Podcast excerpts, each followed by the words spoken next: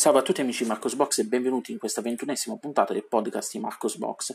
Cominciamo la settimana parlando di Mozilla. Mozilla questa settimana si è trovata costretta a rilasciare due minor release di Firefox per andare a correggere due vulnerabilità che affliggevano il browser.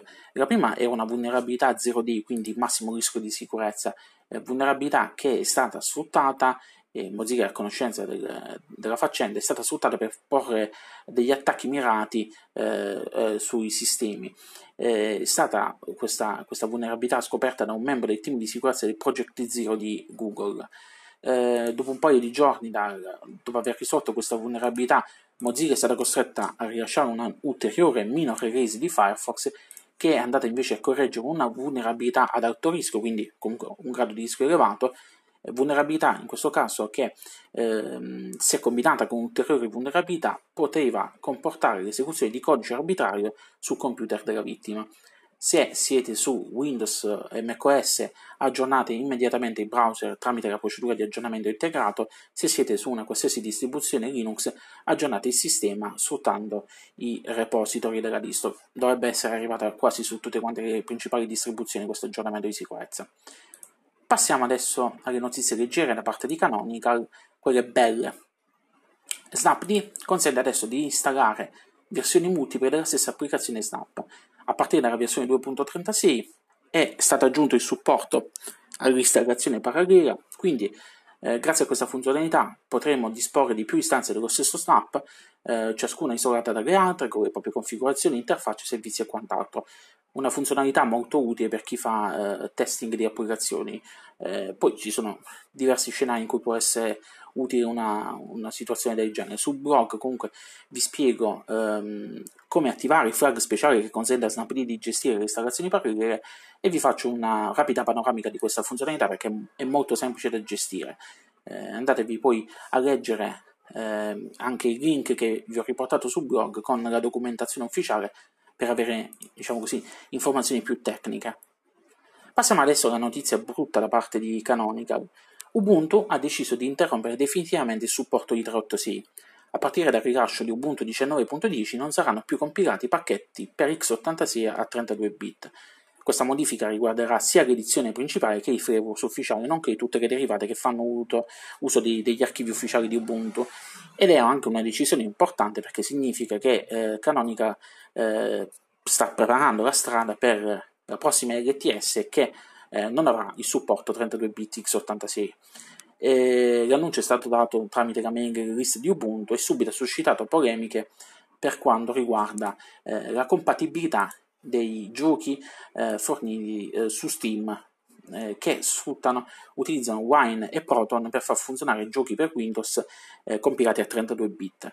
Ehm, che succede? Succede che a causa dell'abbandono di questa, eh, della, della, compilazione di pacchetti eh, a 32 bit, ehm, non saranno più possibili, non saranno più presenti nei repository di Ubuntu le multilib che consentono appunto di, eh, di eh, essere, che sono sfruttate da Wine e Proton per far eh, funzionare i giochi a 32 bit eh, per Linux e quindi non sarà più possibile eseguire questi giochi. Eh, Valve che sviluppa Steam, ha già fatto sapere tramite l'account Twitter di uno dei suoi sviluppatori principali che Ubuntu 19.10 e le versioni future non saranno ufficialmente supportate da Steam e né tantomeno saranno raccomandate ai propri utenti. Attualmente Valve eh, sta lavorando per eh, minimizzare i problemi per gli utenti esistenti e al tempo stesso dirotterà l'attenzione su una distribuzione diversa. Molto probabilmente, eh, vista la natura conservativa di Debian, sarà Debian la distribuzione eh, diciamo così, eh, scelta. Questa è un'ipotesi mia. Mm, comunque, vedremo più avanti come si evolverà la vicenda.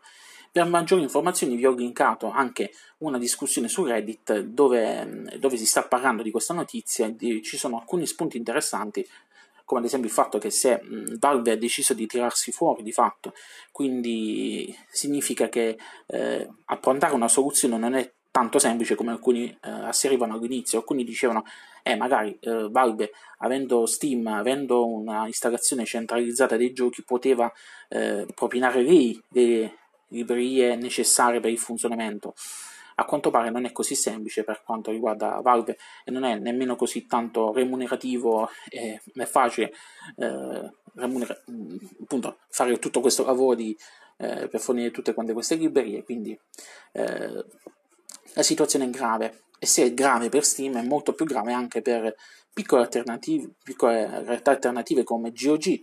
Ehm, Alan Pope di Canonical ha deciso in questi giorni, giorni di provare alcuni dei giochi distribuiti da GOG eh, su di Ubuntu 19.10 e i primi risultati sono sconcer- sconfortanti in quanto molti dei giochi non sono proprio partiti perché mancano appunto le suddette librerie multilib e, che, e non, eh, in alcuni giochi invece hanno dato schermata nera, quindi partivano però non, eh, non funzionavano correttamente per la mancanza di queste, eh, di queste librerie. C'è da dire che molti dei test che Arian Pop sta eh, conducendo sono fatti, ehm, sono fatti su macchine virtuali, quindi probabilmente i problemi di schermata nera sono dovuti a quello. Comunque, nei prossimi giorni, nelle prossime settimane, vi terrò aggiornato sulla vicenda e eh, sugli ulteriori sviluppi. Vi invito anche, eh, se avete voi eh, informazioni, a linkarmele, a commentare sul blog, a fornirmele, a commentare su, su Facebook, su, tramite mail o quant'altro. Eh, magari col passaparola riusciamo a capirci meglio su, su questa vicenda e su eventuali pezzi che possono essere, possono essere rilasciati per far funzionare eh, per far tornare a funzionare il tutto anche su 19.10 Bene, con questa notizia ho concluso la settimana. Lunga vita e prosperità a tutti quanti. Ci vediamo con la prossima puntata del podcast di Marcos Box. Ciao ciao.